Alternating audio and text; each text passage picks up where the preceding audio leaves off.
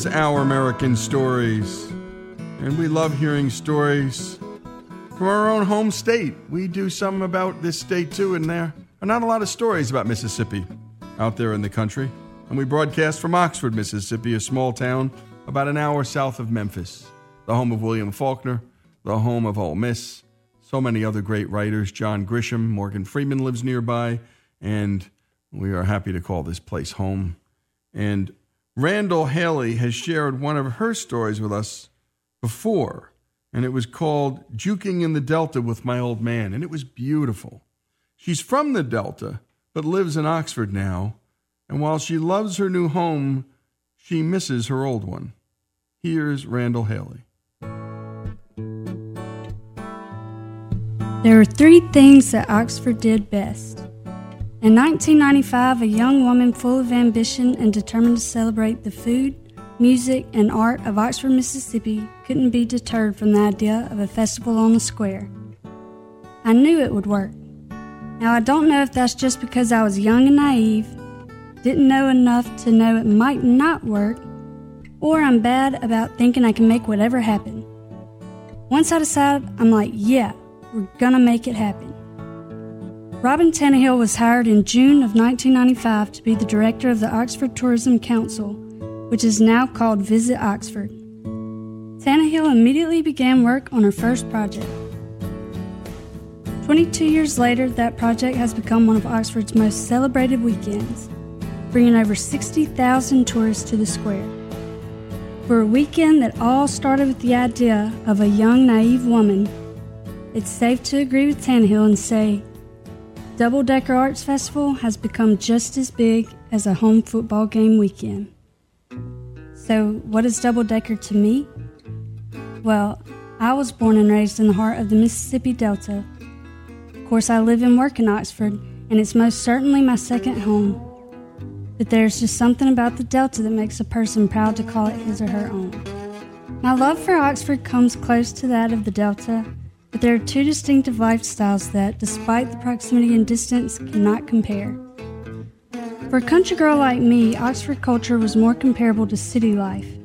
Even though Oxford is considered a small town in every sense of the word, I was so blinded by the rich culture in Oxford when I moved here that I thought, Oxford is huge. In reality, there's no more acreage in Oxford than there is in my hometown of Clarksdale. It felt so big because Oxford has about five times the amount of restaurants and places to shop. And the university, of course, which has me praying for summer traffic on Jackson Avenue most of the time. But it was the ambiance that revolved around an artsy culture that caught my attention. It was one I could relate to. I was no stranger to the artsy type. My heart beats to a blues rhythm 99% of the time. What I wasn't accustomed to were buildings on almost every plot of land on the square, with no space between them. I was used to empty parking lots and grain bins, if anything. And after driving up the hill toward the square on Jefferson Avenue, thinking it would use every drop of gas in my gas tank to make it up the hill, I realized how much I really loved the flatlands. After all, the biggest hill I ever saw in the Delta was the man made levee. However, despite all of its differences, I found a piece of that culture I loved, a true Delta aura, at the Double Decker Arts Festival in Oxford, Mississippi. While roaming the square, I caught the scent.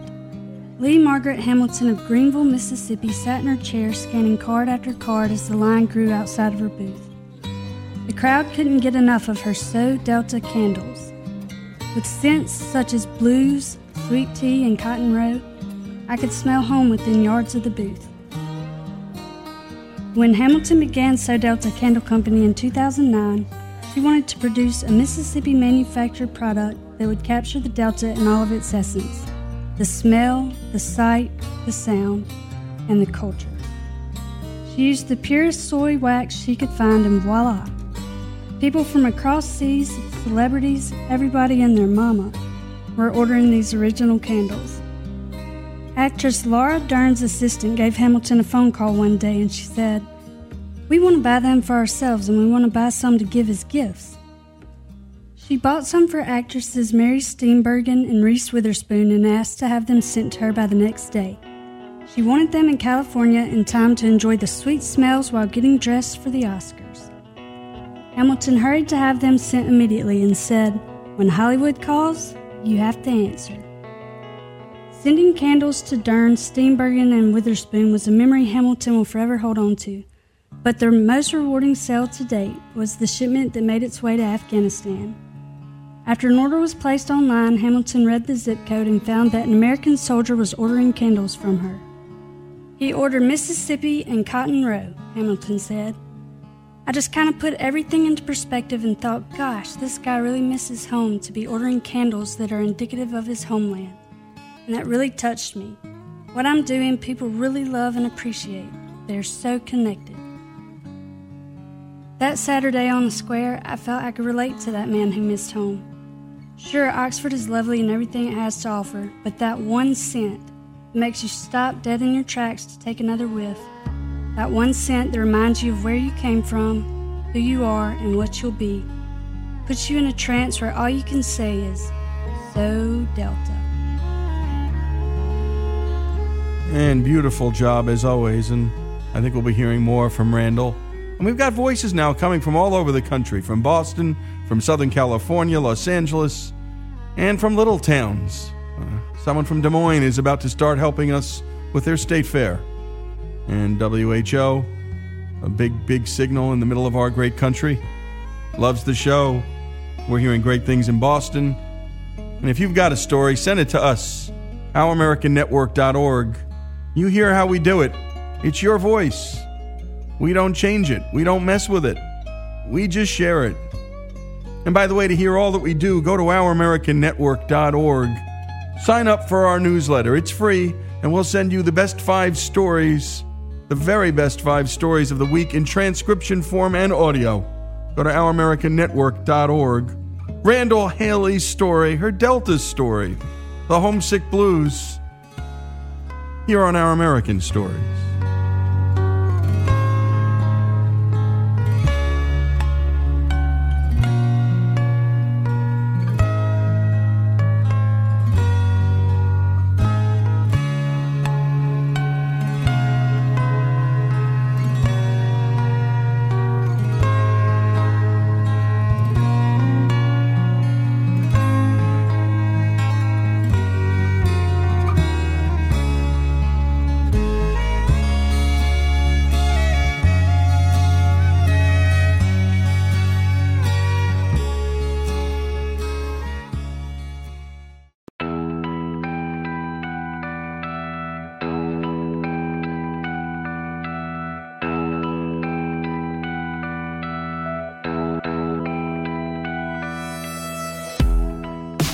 We're back with Our American Stories, and now we bring you the story of the unlikely relationship between two of New York City's finest a fighter fighter named Nils Jorgensen and the late billionaire David Koch, a leader of Koch Industries, which employs 67,000 Americans.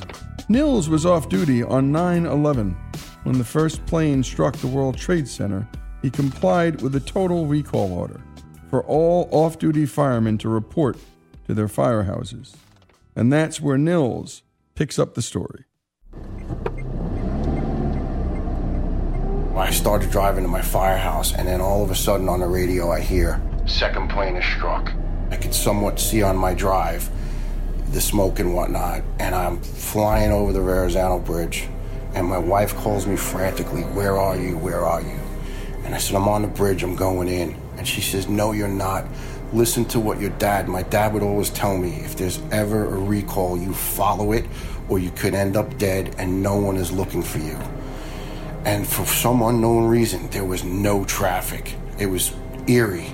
And I'm flying and I'm going, but wait a minute, I don't have my fire gear.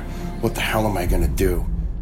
She hung up the phone screaming at me, and my wife doesn't curse. She said, Those effing buildings are going to go down and you'll effing die. Go to your command where you're supposed to. And I heard my father in my ear, and he's just, my father doesn't say a lot, but when he says something, it's profound. And I remember him always saying, Kid, never be a freelancer. You follow your orders, you follow your training. Something real bad goes down. And this was after the 93 bombing, because I was at that. And we used to always talk and say, It's going to happen again. and he said, You follow your orders, go to your firehouse, get your gear, and you get your further pending orders. I veered off the highway, went down into Brooklyn where I worked. I checked in, I was the first one. I called into command, and they said, You get 12 guys, grab a city bus, and get over there. And guys came streaming in, and we're watching the TV, and just as we run out the street to get the city bus to take us, we see the tower go down, the first one. And uh, I believe the second tower hit was the first one to collapse. And I, I, I, dropped to my knees and I started crying and praying. And the guys looked at me. I said, Guys, now our, our truck from our house was gone. It was at the scene. So we were in the empty house and, you know, convening and deploying from there. And I said, Guys, 114 is dead. That's our truck. And they're like looking at me. I go, What are you talking about? I said, When I came in the door, I heard our boss, Dennis, on the radio, 114 truck with 1084 is our code of on scene. We're at Albany and West. Where do you need us? And the nickname of our truck is Tally Ho. And he said, Tally Ho, respond into the command post west in Albany for further orders. That was the last I heard from my lieutenant. His rookie son, or as we call a probie, his probie son was assigned that day in another ladder company, and he was killed. And that lieutenant ended up saving our crew because as they were going into the building, he saw what he thought to be partial collapsing. And he told the guys, Turn around, this building's coming down behind us. And as they turned around and ran, they dove under a truck.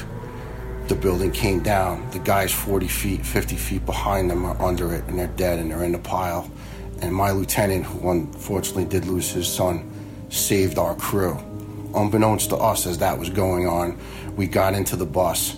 And as we were coming over the Brooklyn Bridge to help, and we got into the city and started running toward it, the second building just came down. And I wasn't there in the building when it collapsed, and I would never claim to be. But I made my best effort to get there.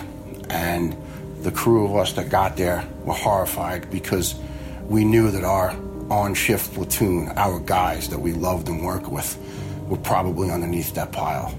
And by the grace of God, that lieutenant saved that shift five guys plus himself.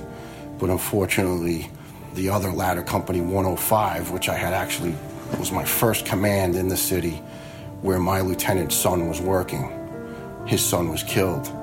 And the strange part about it was the senior man, the older firefighter working that day on that shift with his son, was working with me on the day of 1993's bombing, and he was my senior man looking over. Sorry. He was, he was looking over my shoulder. And later on, hours later, after the evening of the first bombing in 93, he looked around and he said, You know what, kid? He goes, These mutts didn't do it right. They blew it up in the middle. But if they did it in the corner by a column, they would have beat us today and the building would have dropped. And he said to me, but the next time they come back, they'll do it right. Don't, don't kid yourself for a second. And that man, Hank Miller, he died. He died that day. He almost prophesized it. And then just, and then we just re, we regrouped and redeployed onto the main pile because there was there was confirmed a couple people that were still alive, and we were working on shuttling gear in and out and trying to just move debris and whatnot. And,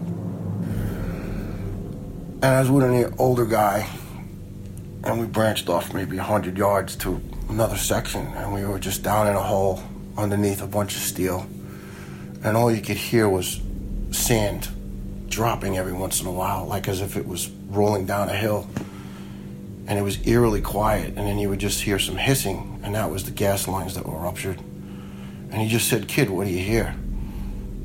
And I said, I hear the hissing, and I, I hear the debris. The, the, it was just everything was pulverized into gray sand. And he said, No, I know that, but what else do you hear? And I stopped for a second, and I said, I don't hear anything. He said, That's right. He says, Because everyone's dead. We're wasting our time. He goes, No one's coming out of this, kid they're all gone. He goes, Look at the concrete, look at the steel, what happened to it. You think bodies are going to survive through that? And he was right. he was right. Everybody was pulverized and everybody was just crushed and it was it was just horrible. And we stayed till about four o'clock that following morning. We couldn't breathe. We couldn't. We just we, we were caked and filled with dust in our throats and our eyes. Couldn't see at points in time. And the lieutenant just decided, he says, guys, we need to regroup. Got to try to get back to our firehouse, clean up, get some supplies, and get right back here in the morning. So we hopped on a city bus and uh, we walked down to the battery tunnel and they told us there'd be buses hopefully to get us back over to Brooklyn. And we returned to Brooklyn and the guy couldn't, for some reason, I can't remember why, he couldn't go up the main street where we were on, so he dropped us off. So we went, we walked up the hill and we were all having a hard time breathing and it felt like we swallowed a box full of razor blades. And I, I, was really having trouble walking up the hill, and I, it was it was the worst sore throat you've ever had. But then down from your roof of your mouth to the insides of your stomach. And I remember one of the older guys with us. He said, "You know what, guys, we're all dead." And I said, "No, no, Dan, we made it." He goes, "No, you don't understand." He goes, "This crap we breathed in, we're all dead men." And out of the 20 guys that were there that day from our crew, I think I think eight of us have cancer and some, a few of the guys, I've been blessed with only one, but a few of the guys have had three different cancers. And by the grace of God, those particular guys are alive. One of my other dear friends came down with three different cancers, and he's been dead now for almost two years. And that guy was right. He, he wasn't right about all of us, but there's a lot of us that, that died after the fact from those hours the first day, second day, 50th day, 80th day of being down there. And we went back to the firehouse and we cleaned off and we just got the caked dust out of our, tried out of our throats, out of our eyes. We, we, we, we got some fresh clothes, but the dirty, toxic clothes that we were wearing, we didn't throw them out. We threw them in the wash. We threw them in the firehouse laundry. We threw them in our locker where they sat for a couple weeks until we got a chance to do laundry and then you know, you'd have your gear in the subsequent days, and your fire gear was filthy and caked with this toxic crap, and it's in the back of your car. And then, if you're lucky enough to get a day off or half a day off, you try to clean the car out, and then you throw your baby seat in the back, not knowing that a couple of years later they're going to say, "Oh, this stuff was really, really bad and toxic," and now you're going, "Oh my God, my kids breathe this crap too." And you've been listening to 9 11 firefighter Nils Jorgensen. More of Nils' remarkable story here on Our American Stories. Hey, all. This is Joey Cortez, a producer of Our American Stories. As always, we'd like to thank you for listening to the show. It's you, our listeners, that make this show possible. From the donations to the stories, without you, we wouldn't be here today and we would love your continued support. If you feel so inclined, give us a tax deductible donation at ouramericannetwork.org. And while you're there, submit your story too. With your help, we can bring you the very best stories out there. More of Our American Stories after the break.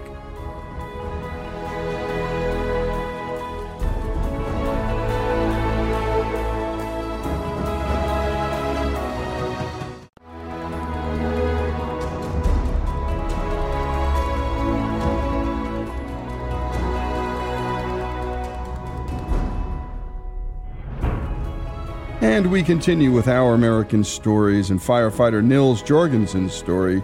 Nils's colleague predicted that they would get sick from the work that they did on 9 11 and in the aftermath. And tragically, he was right.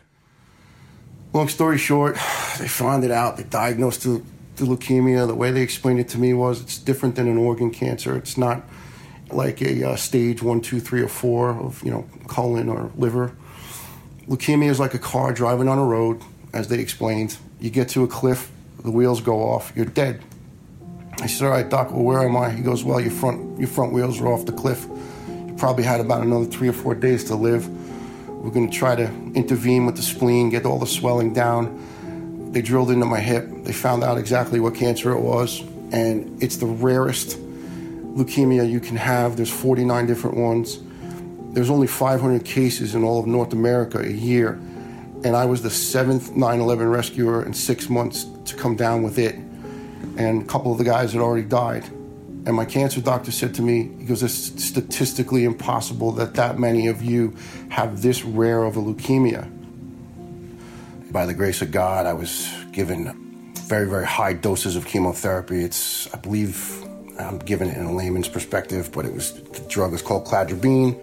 When they give you seven days of nonstop chemotherapy in these massive bags, IV bags, and it's from what I was told by my doctor, it's almost like the equivalent of two years of chemo jammed into a week.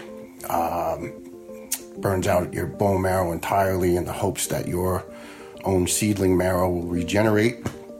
And my angel on earth, and I haven't got a chance to recapture with him, and I regret this, and shame on me for not. I had a male nurse named Mike Nunez, and Mike Nunez was my angel on earth. And there was many other nurses, but Mike was my main guy. And he explained to me, he said, listen, he goes, I'm going to come in. I have to wear a hazmat suit. We're going to start you up on this. I go, whoa, Mike, a hazmat suit? He goes, listen, he goes, you'll kind of get this because you're a fireman. He goes, this stuff exposed to air is so caustic that it'll burn through plastic. He said, but in your vein and in your body, it's going to do its job it'll burn. You're going to feel like you're burning your entire body, but that means the drug is working. So I said, Well, Mike, I'm forget it. I don't want it. He goes, Then you're going to die. And I got my three young kids at the time. I mean, this is eight years ago. So I got 14, 11, and 9. And I'm like, Whoa, I got to do this, man. And it was like I was flashing back to my life. My dad was in the fight of his life in 1978 when I was 10 years old was basically told he had an end stage non Hodgkin's lymphoma, but if he was willing to be a test pilot for a, uh, a new drug at the time, they would try it on him in the hopes that it would work. And if it didn't, he would die. And he, believe it or not, is still here. He's 80. And I said to my father, and I called him up. and my father is just, just one of the greatest guys that's walked this earth. He used to get up at four in the morning on a Thursday, and my mom would drop him down to a train, which from Staten Island he'd take to a ferry, and then a subway to downtown Brooklyn because he was assigned to a desk job when he got cancer. And I'm, I'm sorry to go on a tangent, but something I just have to express. And this guy would get up at four in the morning on Thursday, and Thursday was his treatment day. And he'd go to work. And then at noon, instead of going to lunch, he'd get back on the subway to the ferry to the train, and my mom would pick him up and bring him to the cancer center. And they'd juice him up with some heavy nuke shit, probably similar to what I got. But back in 78, it was cutting edge. He was a test pilot for a lot of people. And he'd get home, and within two hours, he'd be vomiting everywhere and, and diarrhea. And, and, and as a 10 year old, it was heartbreaking. Because I'd go in and I'd wipe the vomit off his mouth. But he couldn't drink because it would just projectile right out. So I just try to keep him comfortable and I'd wipe his mouth and clean him and care for him. And the next day, he'd be sick as can be. But then it was weird. After midnight on Friday, it would start to subside. And Saturday morning, he'd put on a robe and he'd come down and he'd try to sit in a chair and he'd have some orange juice and some water and start to rehydrate. And then Sunday, he'd ask my mom to make him eggs and toast and black coffee. And on Monday, he'd get back on the train and the ferry and the subway. And he'd repeat that process two weeks later. And he did that for four years. And this guy is still in remission till this day. He's 80 years old. So I called him up the night before my treatment started. Mike said to me, You're going to feel like you're burning to death the minute it starts. And I said, Dad, how'd you do it? He said, Kid, keep low, which means, you know, stay below the fire. He goes, Keep low, and you'll do it. And that was it. He said, I love you. And he hung up the phone. Mike came in, Mike Nunez, the nurse, came in. And when he started the IV, it jumped out of the line and it splashed. And he's got a hazmat suit on. I'm laying there, and all of a sudden, the IV tube starts smoking and going on fire. And I'm like, Mike, Mike, what the frig? You're not putting that in me. He goes, Nels, I'm sorry, I'm sorry. He goes, I got to start it all over. He goes, You're going to be okay, but you have to take this or you're going to die. And I thought about my old man, the conversation we just had, and I thought about those three little kids who came in a little while before that, my wife. I said, All right, Mike, hit me. Let's do this. And about a second after he he hooked me into the vein with the IV. I started feeling this burning going up my arm, and then it was up my shoulder, and then it was in my head, and then it was within 20 seconds. It was flushed through my whole body. And I've been burned before. I've been I've been caught. I've ended up in the burn center, and it's the worst feeling in the world when you're trapped. And that's how I felt, but it was from the inside out, and it was it was so painful. But I wouldn't take a pain med because I have a brother with with prescription med problems and what have you, and I didn't want to go that way. I'm thinking maybe it's in the genes, I don't know. And I laid there for the first six days and I felt like I was burning to death from the inside out of my body. And I cried and I prayed and I wanted to die. And I had a vision of my mother in law, my beloved mother in law, died six months before I was sick. This woman went to church every day. Beautiful Irish woman. And she called me her boyfriend because we'd sit and talk because I, I understood her, I got her. It's the Irish thing. We like to talk. And she came to me in a vision, and I was praying to die. And unbeknownst to me, I thought it was hallucinations. There was this raging thunderstorm going on, but it was really a raging thunderstorm. And she came to me, and I had blips of all these people I loved who had died. But then all of a sudden, she's facing me, and she's laughing, and she says, Hi, my boyfriend. And we called her Nan, and I said, Nan, I want to come home please take me with you. I can't do this anymore. I gotta, I gotta go. I'm ready. And she smiled and she goes, no, not yet, my boyfriend. She goes, you're gonna be all right. It's gonna hurt, but you'll be okay. I'll see you later. And I'm, I'm grabbing for her and she goes. I had a doctor who was atheist and I told her the story and she goes, oh, you're seeing things? I said, well, I don't know, but I, I conveyed it to her and I'm not gonna lie to you, the chemo messed my mind up a little bit too. It was brutal. She sends a shrink in to talk to me, and he's a rabbi, he's a Jewish Jewish doctor. And he starts laughing, and he goes, I believe you. You're fine. What else you want to talk about? I said, What do you mean? He says, Pay me for an hour. I said, You want to watch the Yankees? We watched the Yankee game. So for seven days, stuff burned through my body. But it worked. And I'm here. And it was hard going through it, and it was even harder on my wife and my kids. But I'm here, man, and I'm lucky.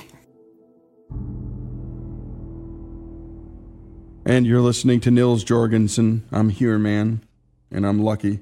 I cried and I prayed and I wanted to die. And then he had these visions, and there was that sweet, beautiful old Irish lady praying for him, loving on him. And when we come back, more of Nils Jorgensen's story here on Our American Stories.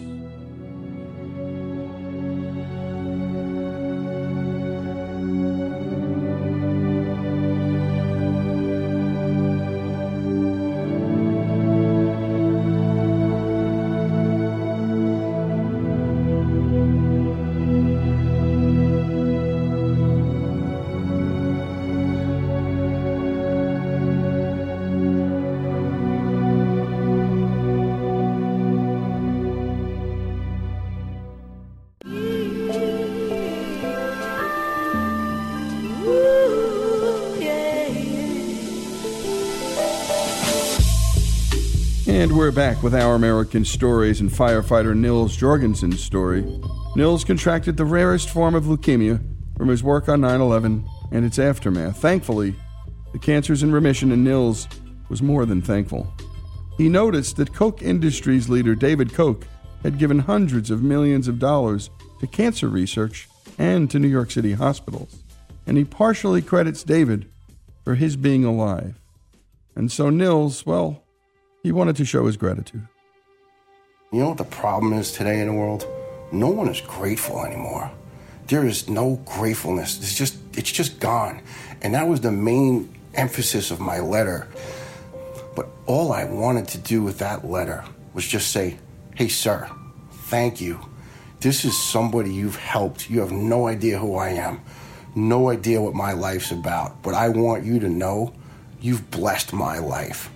And that was the only reason I did it. I was sitting there one day and I was I was just feeling thankful for everything. And I saw them hammering him on TV over some political nonsense. And I didn't agree with everything the man said or did or stood for.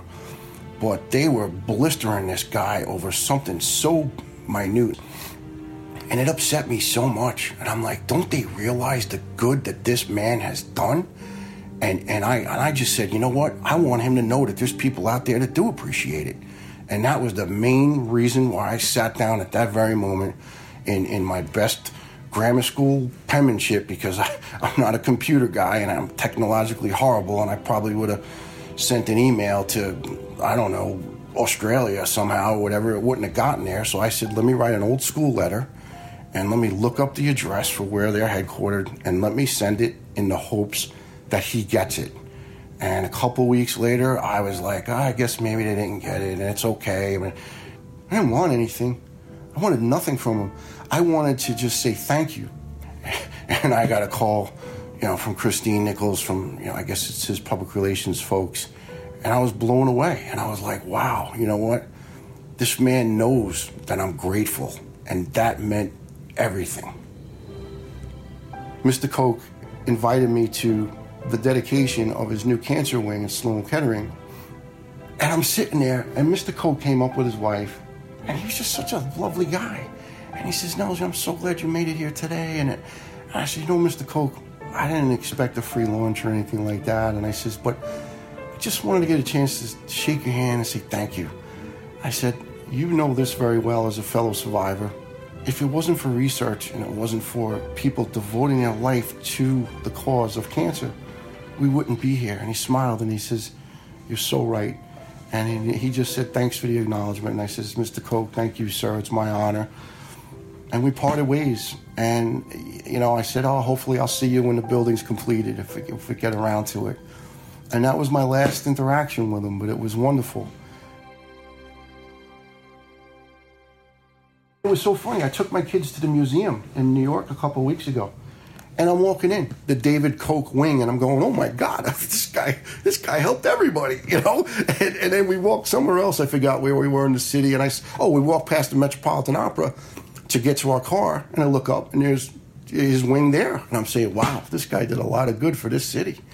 And uh, yeah, and just a gentleman, just a just a, he seemed to me a humble, unassuming gentleman. And I walked away going, "Wow, I can't believe this guy's like this." huge business titan. It just he just didn't come off that way. You know, I was expecting this swaggering, almost John Wayne guy with a with a chip and maybe you know a, second to put out his hand and say, "Yeah, how you doing?" and keep on going.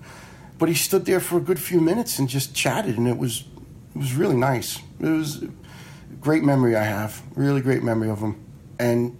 I'm sure some of my union brethren, you know, he's big business and we're not, and blah blah. Hey, listen, I don't know the last pro union guy who's dedicated hundreds of millions of dollars to cancer research or other philanthropic causes that help people. So I tell them go stick it. See, that's the problem in, in you know everyone gets a trophy now. Is if your trophy's bigger or you have more trophies, people are upset. But it's like, wait a minute, back when I was a kid, you know, you had to work for stuff. You know, I studied for four years to become a fire lieutenant to get a $20,000 a year raise. And I say that to my son. My son's 19 and he's actually training to be a pilot and he's he's not sure. He's in a limbo. He doesn't know what to do. And I said, "Son, let me explain something to you." I said, "You're in America." I said, "No one can tell you no unless God forbid you have a huge disability or whatnot. And even then, you could probably still do it." And I said, "Don't tell your mother we're talking like this because my wife has a no curse policy, so I have to be really guarded. She's tough, and I'm very scared of her. She's five foot two, and she's she's the drill sergeant around here, but the best." I said, "Son, no one owes you shit, and no one owed me shit." And I said, "Guess what I did last year?" I said, "I paid off my house after 25 years. It's paid off. Not a big house, just a ranch, nothing special, but it's paid off." I said I bought it when I was 24 years old. I got the the quickest down payment I could scrape together, and my father said, "At the minute you can buy a house, you buy a house." And I did, and there was many, many months. Once my wife stopped working and the baby started coming, well, I went, Dad, this is a mistake. He said, Kid, just keep as you're going. Don't worry about it. It'll be paid off. And I said it to my son. I said, Guess what? You'll do the same thing. I says, But no one's going to give it to you. I said, I'll help you along if I can. You know, I pay for his flying lessons because it's not cheap. And, and I says, But I want you to put it to good use. And he's like, Dad, I will. I will. And that's the problem. Everybody feels like someone owes them something. No one owes me nothing. And I say to people, they rip me, oh, my pension, my pension. And to say, listen, I said, I know pensions are a tricky subject. I said, but I did a lot of dangerous, crazy, dirty shit for my pension. And I said, if it's so much money, why am I still out there working with, I don't have active cancer, thank God, but you know, it's in me or whatever. I said, why would I be out there working as a stagehand if I made so much money? I said, so thank you. Yeah, I'm grateful for my pension, but I earned every penny of it. And, and I said, the beautiful thing is, everything I owned, I worked for. And that is so hard to instill in people. And that's why, you know, Mr. Koch and his brother were so wildly successful because somebody instilled that. The lack of fathers. And I understand sometimes divorce or sometimes death, it happens. But to be brought into the world and from day one never have someone looking after you that's heartbreaking. And unfortunately, it's omnipresent in today's society. And I don't care what race, it's everywhere. Unfortunately, January of 2012, my career was ended. I was retired off the department medically uh, because with, with certain cancers, you're not allowed to return to fire duty. And that, to me, sounds pathetic, but that was probably the worst day of my life. One of them because I, I lost what I did. I lost my priesthood. I lost being a fireman and helping people. And one of the weirdest things that totally set me straight after I got cancer, I was really down about losing the job. And my wife said to me, What's wrong with you? I said, I, I can't handle not being a fireman. And she goes, Listen to me. She goes, You got a second chance at life. You got these kids, you have me. She goes, You're going to have to get past it. And one night I'm at dinner, and I'm cleaning a plate, and my kids are still sitting there. And my daughter goes, You know what one of the best things about daddy getting cancer was? And my son goes, Yeah, he's home with us for dinner all the time. I washed off the plate, and I put it in the dishwasher, and I walked out and I cried. But it's okay, I'm alive, and I'm watching my children grow, thank God. My uh, oldest daughter, Emily, who's 22, actually was inspired by my nursing care in Methodist Hospital in Brooklyn, New York, I spent a month. Um, she was inspired to become a nurse, and she's starting her nursing career next week. Just been hired as an emergency room nurse, and I'm so very proud of her. And hopefully, that's the silver lining of cancer. Someone now is going out to the world to help and make a difference. And what a story, what a storyteller. And that's Nils Jorgensen's story. And what gratitude you hear in his voice, what insight, what wisdom. You've met a family. Let's face it, you met his dad. You met his wife. I'm afraid of her too. And I think we're smart we marry someone we're a little bit afraid of. And we met his kids. What smart kids, right? Something good did come of that cancer. He got to eat with his kids every day. And he's so right. No one owes you nothing. I can't say the other word. The FCC prohibits us. But in Brooklyn, well, it's not really a curse word there, it's just another word. And I know because I spent a lot of time in that part of the country. And his affection for David Koch, my goodness, a fireman and a billionaire. And they can just treat each other as fellow men, not vilifying each other, just trying to meet where humanity meets. And my goodness, what humanity in this story. And we love yours. You know, in the end, cancer takes so much. But there's opportunity, and there are cracks of light from it too. And your stories are always welcome here in our American stories, especially well the toughest battles in our life. We learn a lot about our family, ourselves, our God. And my goodness, he learned about all three. And he's still out there serving. You know, he said he lost his priesthood. He lost being a fireman. He lost being able to help people. Well, that's not true. And he's out there still helping people.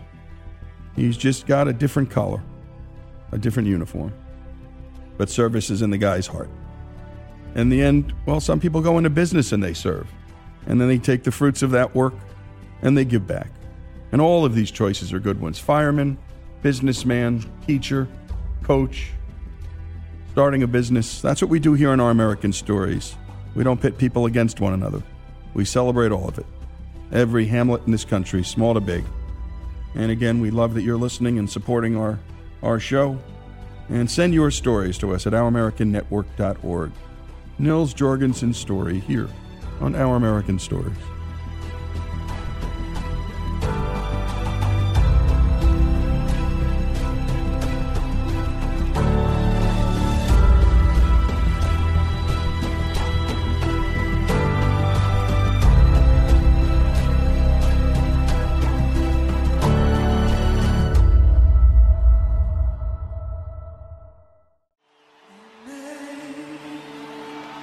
This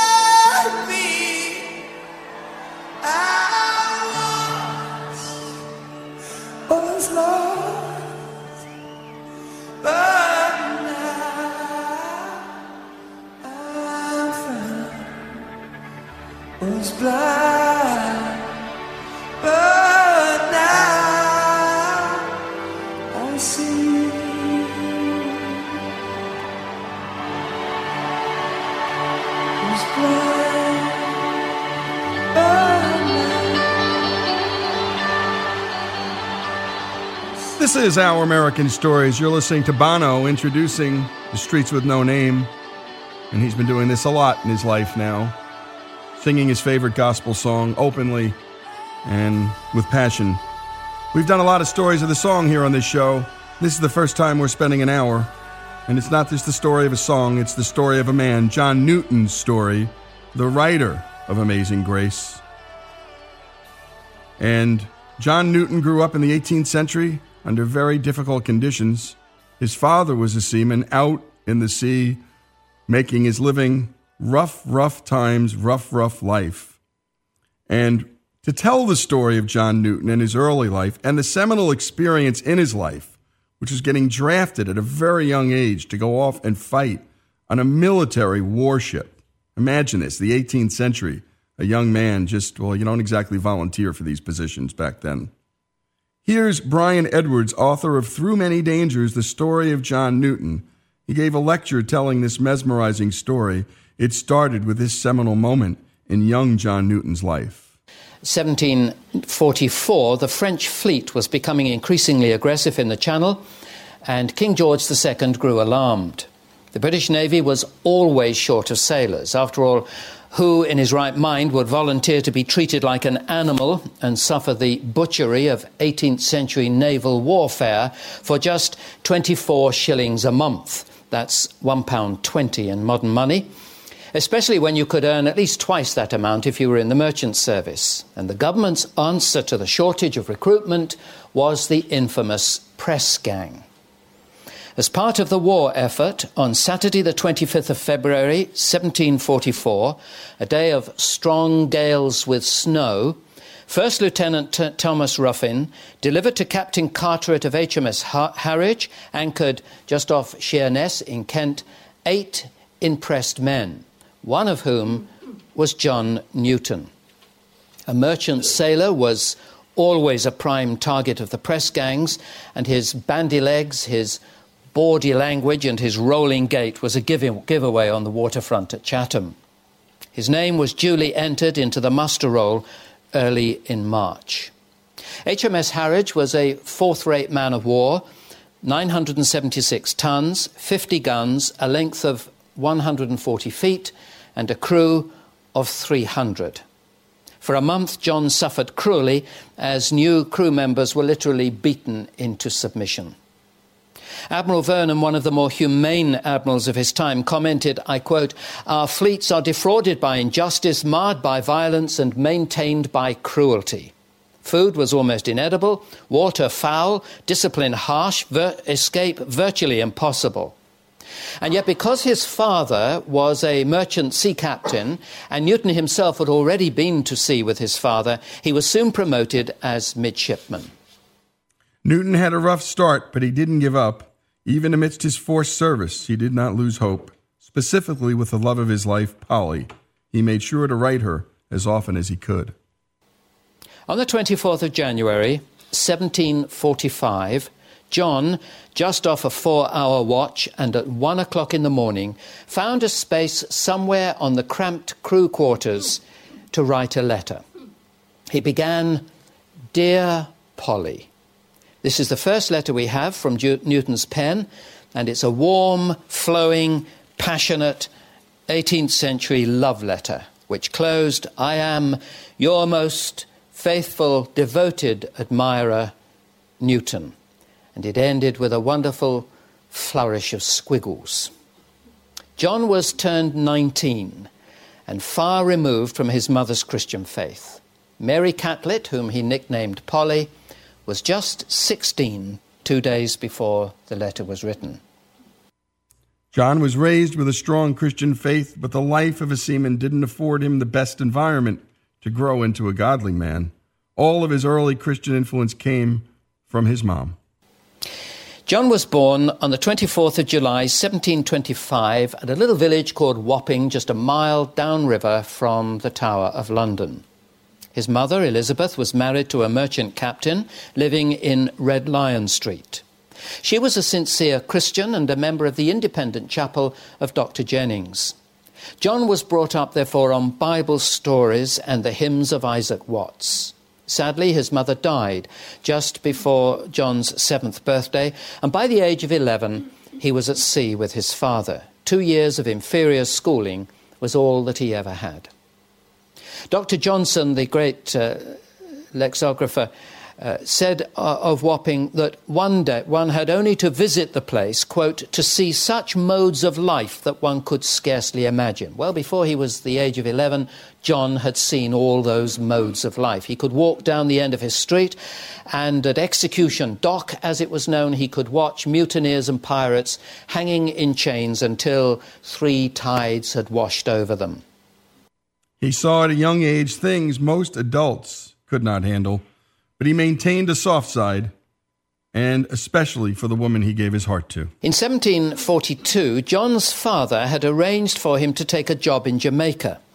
And with time to kill beforehand, he visited the family of Mr. and Mrs. Catlett in Chatham, uh, in whose home Elizabeth Newton had died. They had six children, and Mary, the eldest girl, was almost 14 years when he first met her. As soon as John saw her, he fell madly in love with his Polly, a love that he claimed exceeded all that the Romantics ever thought of, and it remained true and steadfast and unwavering until Mary's death almost 50 years later. And when we come back, more on the life of John Newton, author, writer of Amazing Grace, and we'll capture and chronicle how that song crossed an ocean and became the most played, sung, and known gospel song in America, and of course, the world. This is Our American Stories.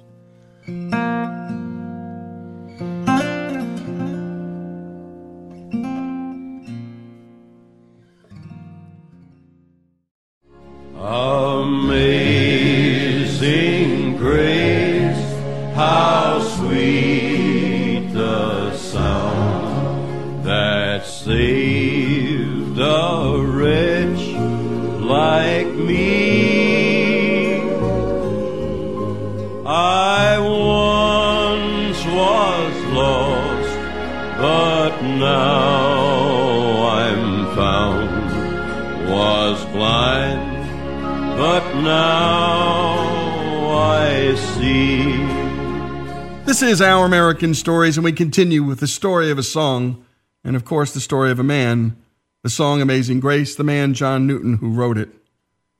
Newton's life did not fly into a happily ever after parade of events. Indeed, all the evil that he experienced ultimately became entrenched in his heart.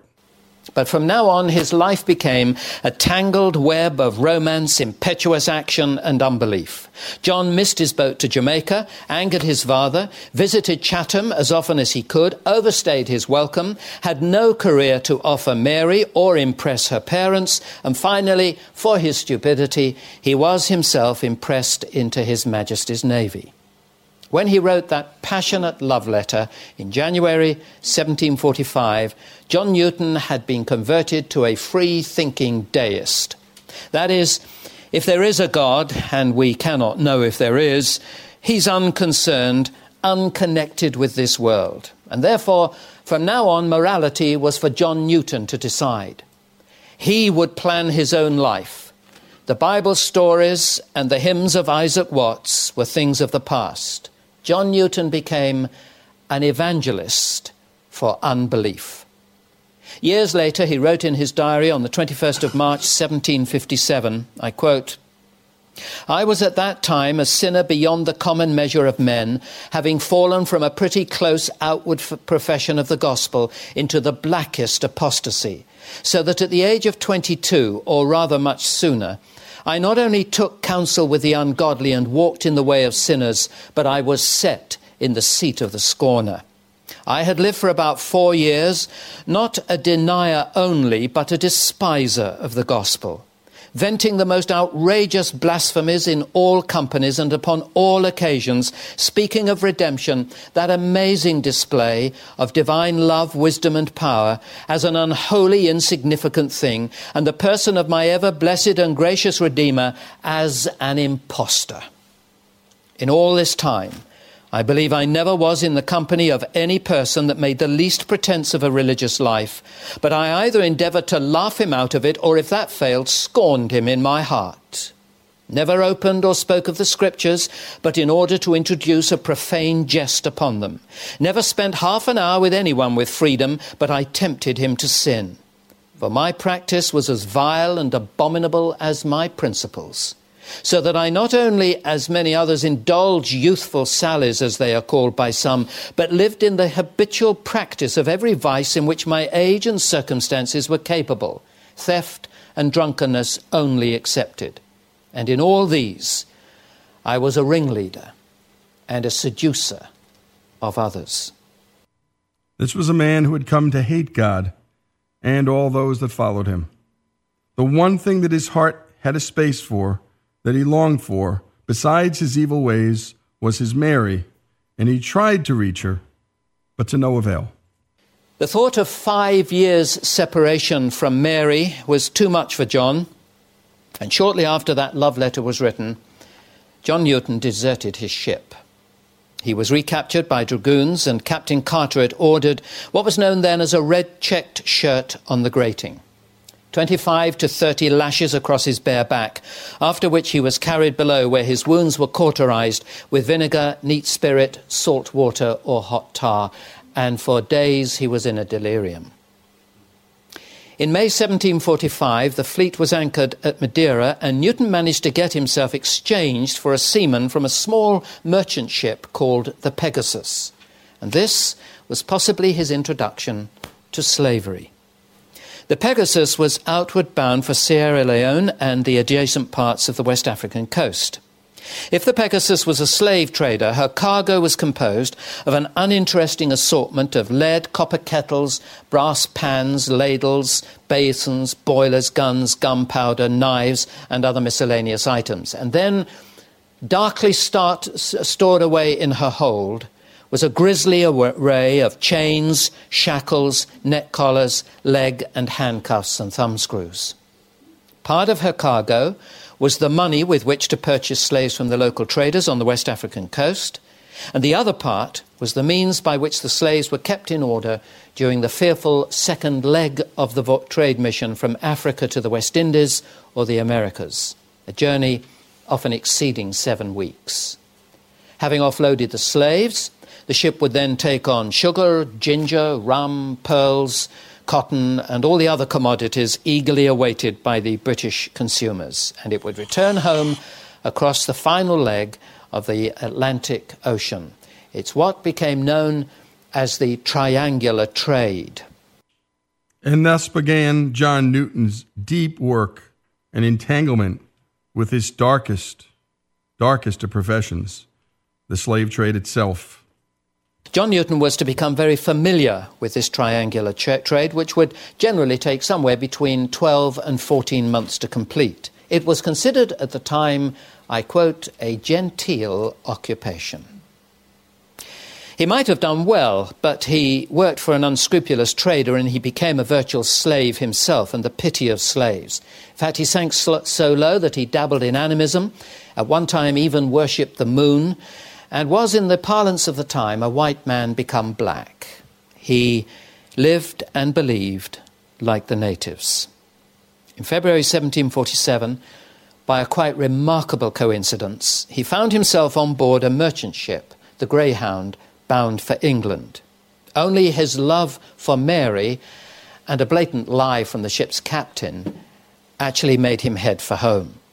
He soon angered the captain by his foul language and bawdy songs, which often ridiculed both the ship and the captain without mentioning either of them by name.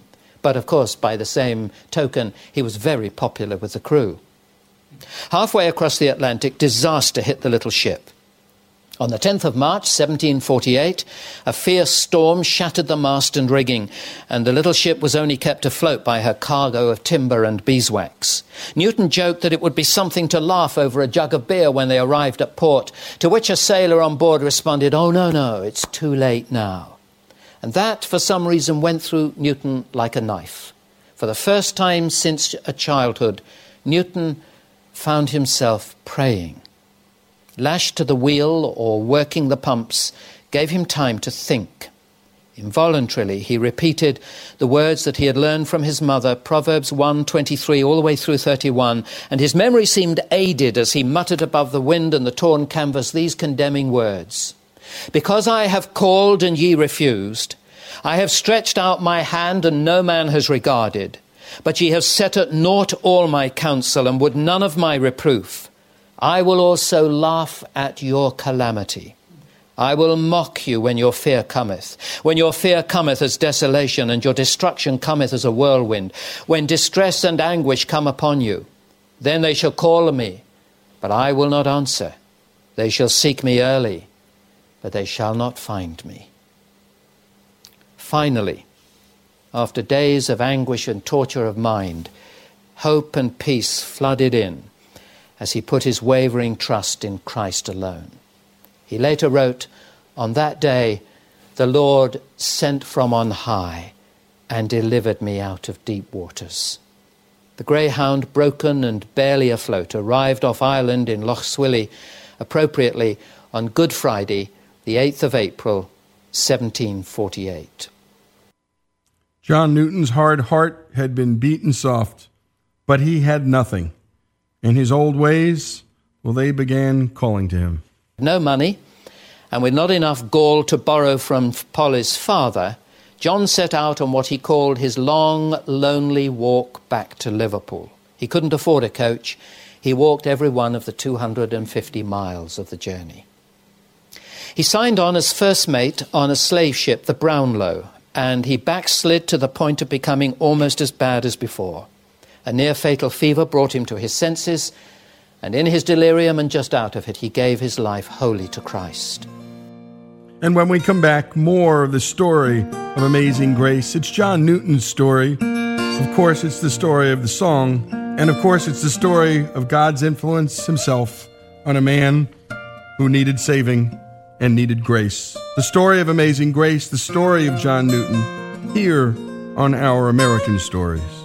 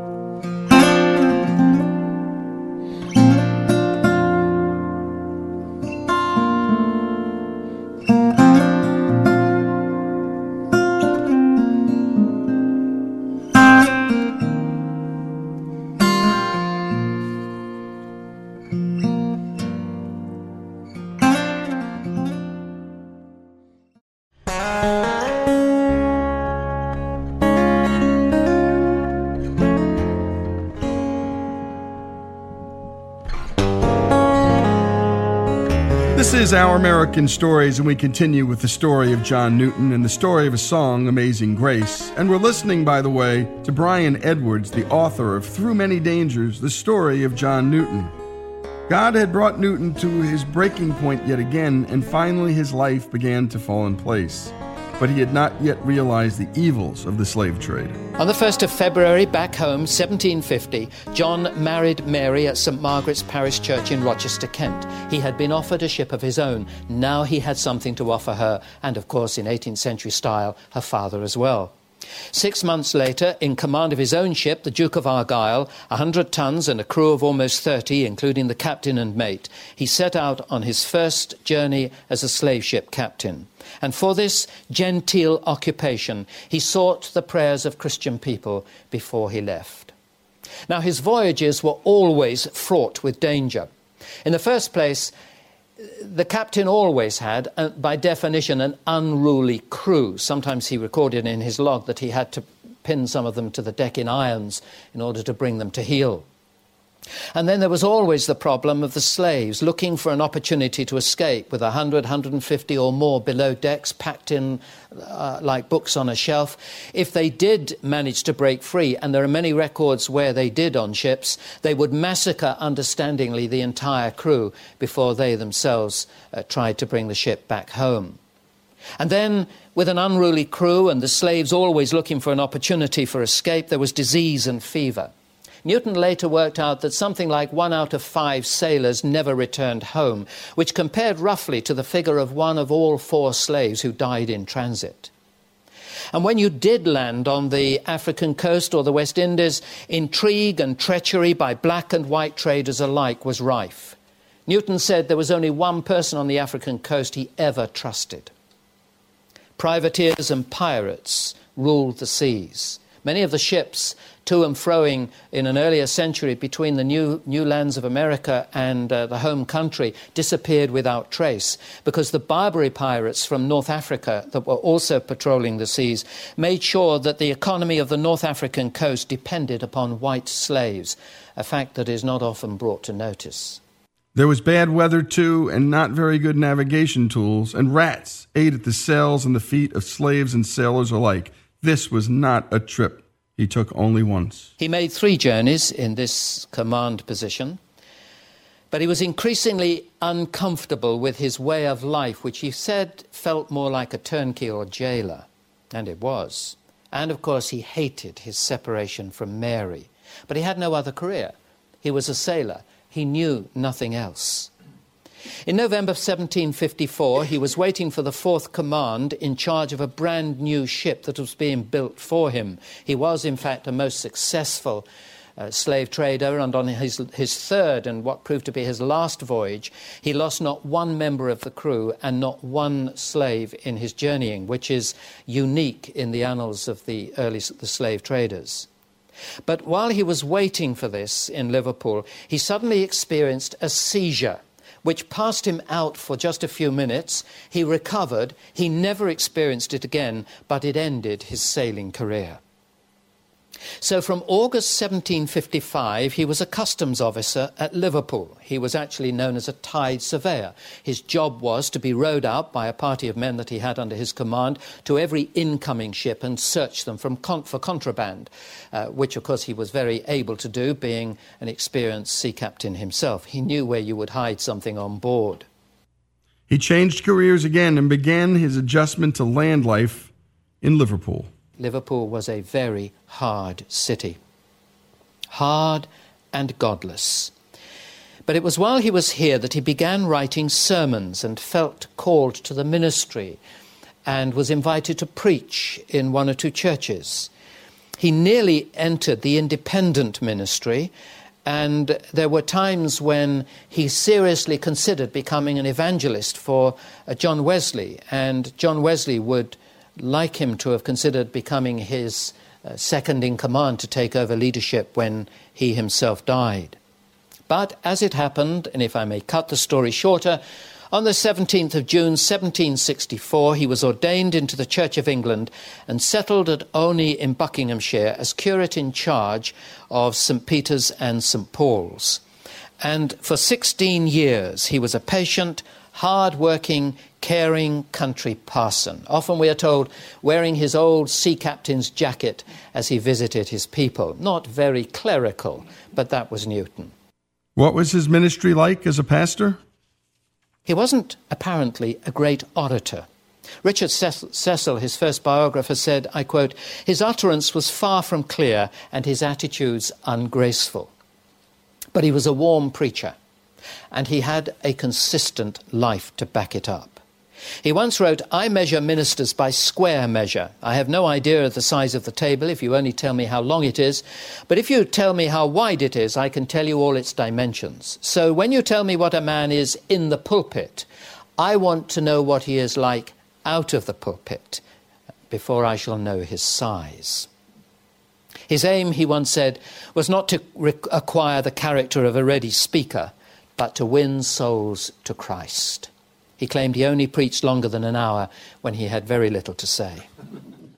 Newton was a humble man, a self taught man, but then came one of the more important moments in his life. He sat down and he wrote the book about his own life story, and it caused quite a sensation. The first year at Olney saw the publication, 1764, of his story, An Authentic Narrative. It was remarkably successful, translated into many languages as well. It was the story of his life up to that point, that year, 1764. Students, politicians, even an admiral made the day's journey from London to Olney to see this man once beaten on deck for deserting his ship. What an incredible testimony of a changed life. Newton continued his testimony by writing hymns, but he did this in a very creative and purposeful way. Now, for years, John composed a short aid memoir for his congregation. It was a gift he employed so badly when he was at sea and was now turning to the service of the Master. It could take him up to two days to compose a hymn, but when it was completed, it was actually the outline of his sermon. He'd learned it because as he walked down the streets, he heard the women at their bobbins, their bobbin tells, reciting little ditties. It's where all the village gossip went the rounds, actually. And they would cite a ditty to keep them in a rhythm of their, of their bo- lace bobbins. And he realized that they had a remarkable memory of remembering verses. So he thought, well, why don't I give them something worthwhile remembering? And he would give an outline of his sermon in the form of a hymn. They forgot the sermon, they learned the hymn, they knew what the sermon was all about. Eventually, he wrote a new hymn for his prayer meeting each week and frequently expounded it to the congregation before they were permitted to, permitted to sing it for the first time. He began in earnest at the close of 1772, and within six years he had written and expounded over 300 hymns. Now, many of his hymns were topical and that's why they haven't come down to us. They reflected life at Olney, winter, spring, summer, harvest, a violent storm, a sharp frost, the earthquake of 1775, an eclipse of the moon on the 30th of July, 1776, the great fire at Olney the year later, 1777, and even the visit of a lion to the town. They all provided local themes for hymns that would fix people's minds on much more important issues. Some of the hymns, of course, have become part of our national heritage. He was a godly man, John Newton, but practical too. His understanding of the human heart, his experience of it, equipped him to lead and teach God's Word in a way that made sense for the everyday life. And of course, his most famous hymn of all, Amazing Grace, well, that's just the story of John Newton's life. His famous hymn, Amazing Grace, was based upon a sermon he preached on the first morning of a new year from 1 Chronicles chapter 17 verses 16 to 17 where King David reviews his the mercy of God to a man as weak and sinful as himself. And John Newton in this hymn as you well know reviewed his own life. And when we come back, we're going to talk about how the song, the verses came to America and became, well, the song we all know and love. The story of a song, Amazing Grace. This is Our American Stories.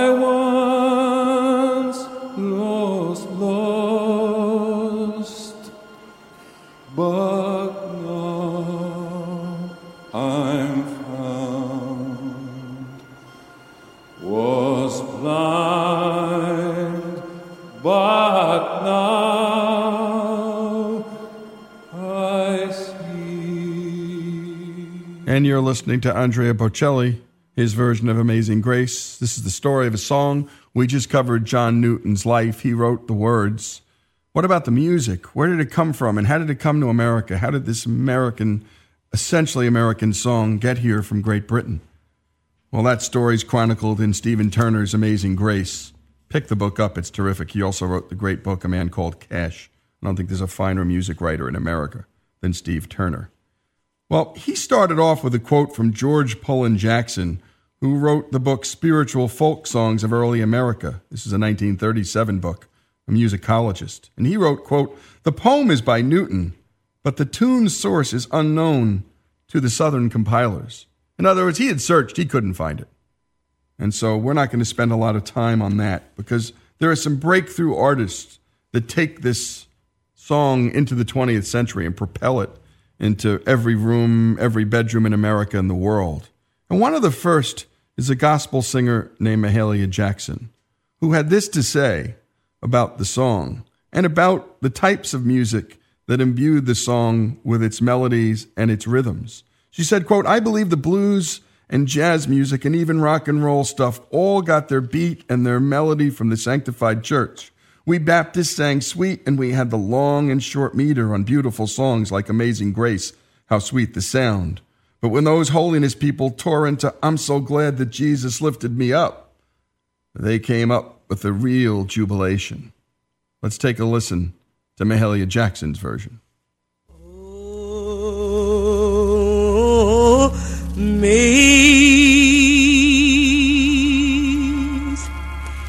And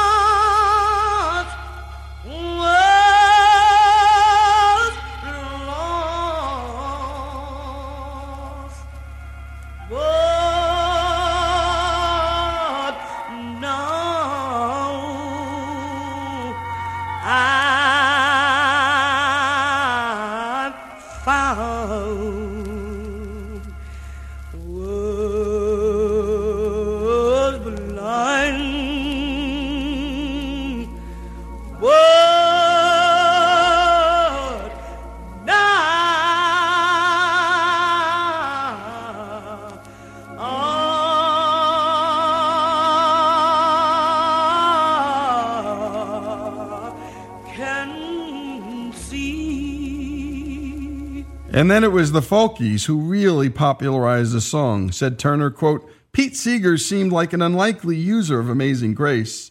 Not only was he not a Christian, but at a time when the most feared enemy of Christian America was godless Russia, he was a member of the American Communist Party. And then came the hit of all hits, Judy Collins, again another folkie.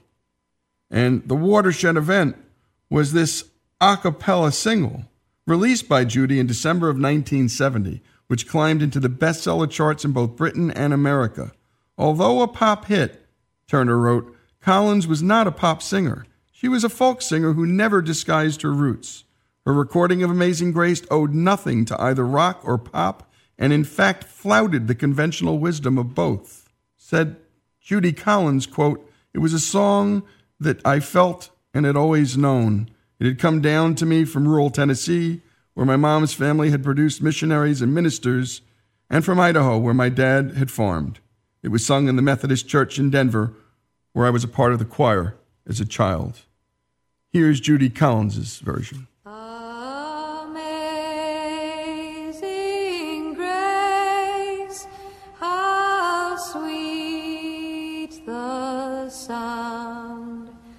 That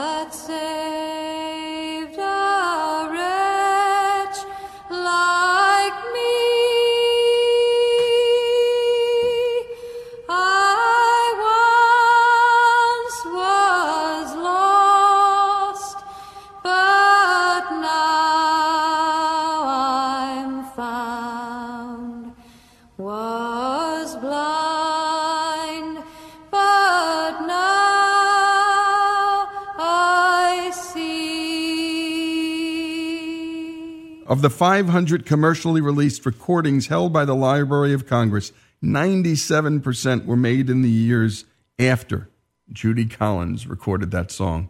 And by the way, she's not a believer, but she loved the song, and that's what's so beautiful about this country. The non believers can celebrate believers' words, and sometimes vice versa. Now let's take a walk through some of the other great versions of this song, and there are so many. But let's take a listen to how Al Green sets things up. And just a little bit of this. One verse. Ah, may sing praise. Ah, sweet the sound that saved. Oh,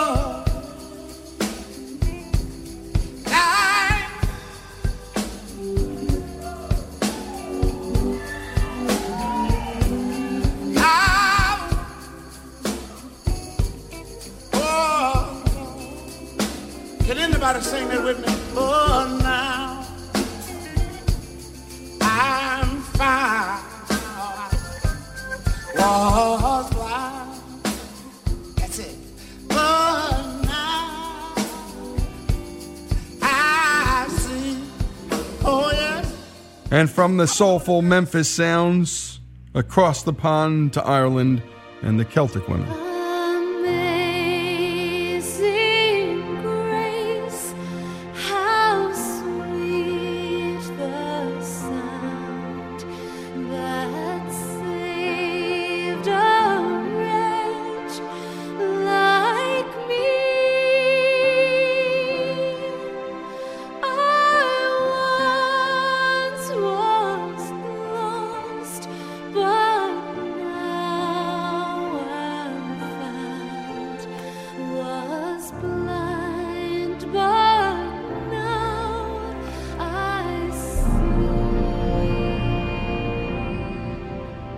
Back to the more urban and African American traditions, here's Ray Charles. How sweet the sound that saved a wretch like me. I was lost, but now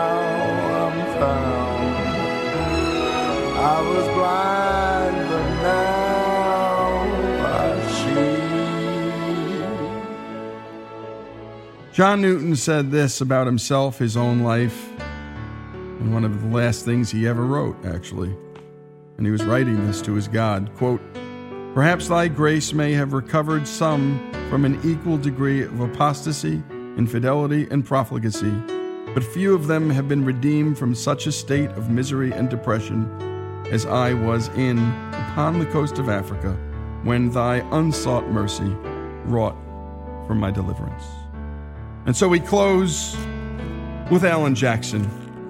This is Our American Stories, the story of a song, John Newton's story, Amazing Grace's story. Amazing grace, how sweet the sound that saved a wretch like me. I once was lost, but now am found. Was blind, but now I see. 'Twas grace that taught my heart to fear and grace my fears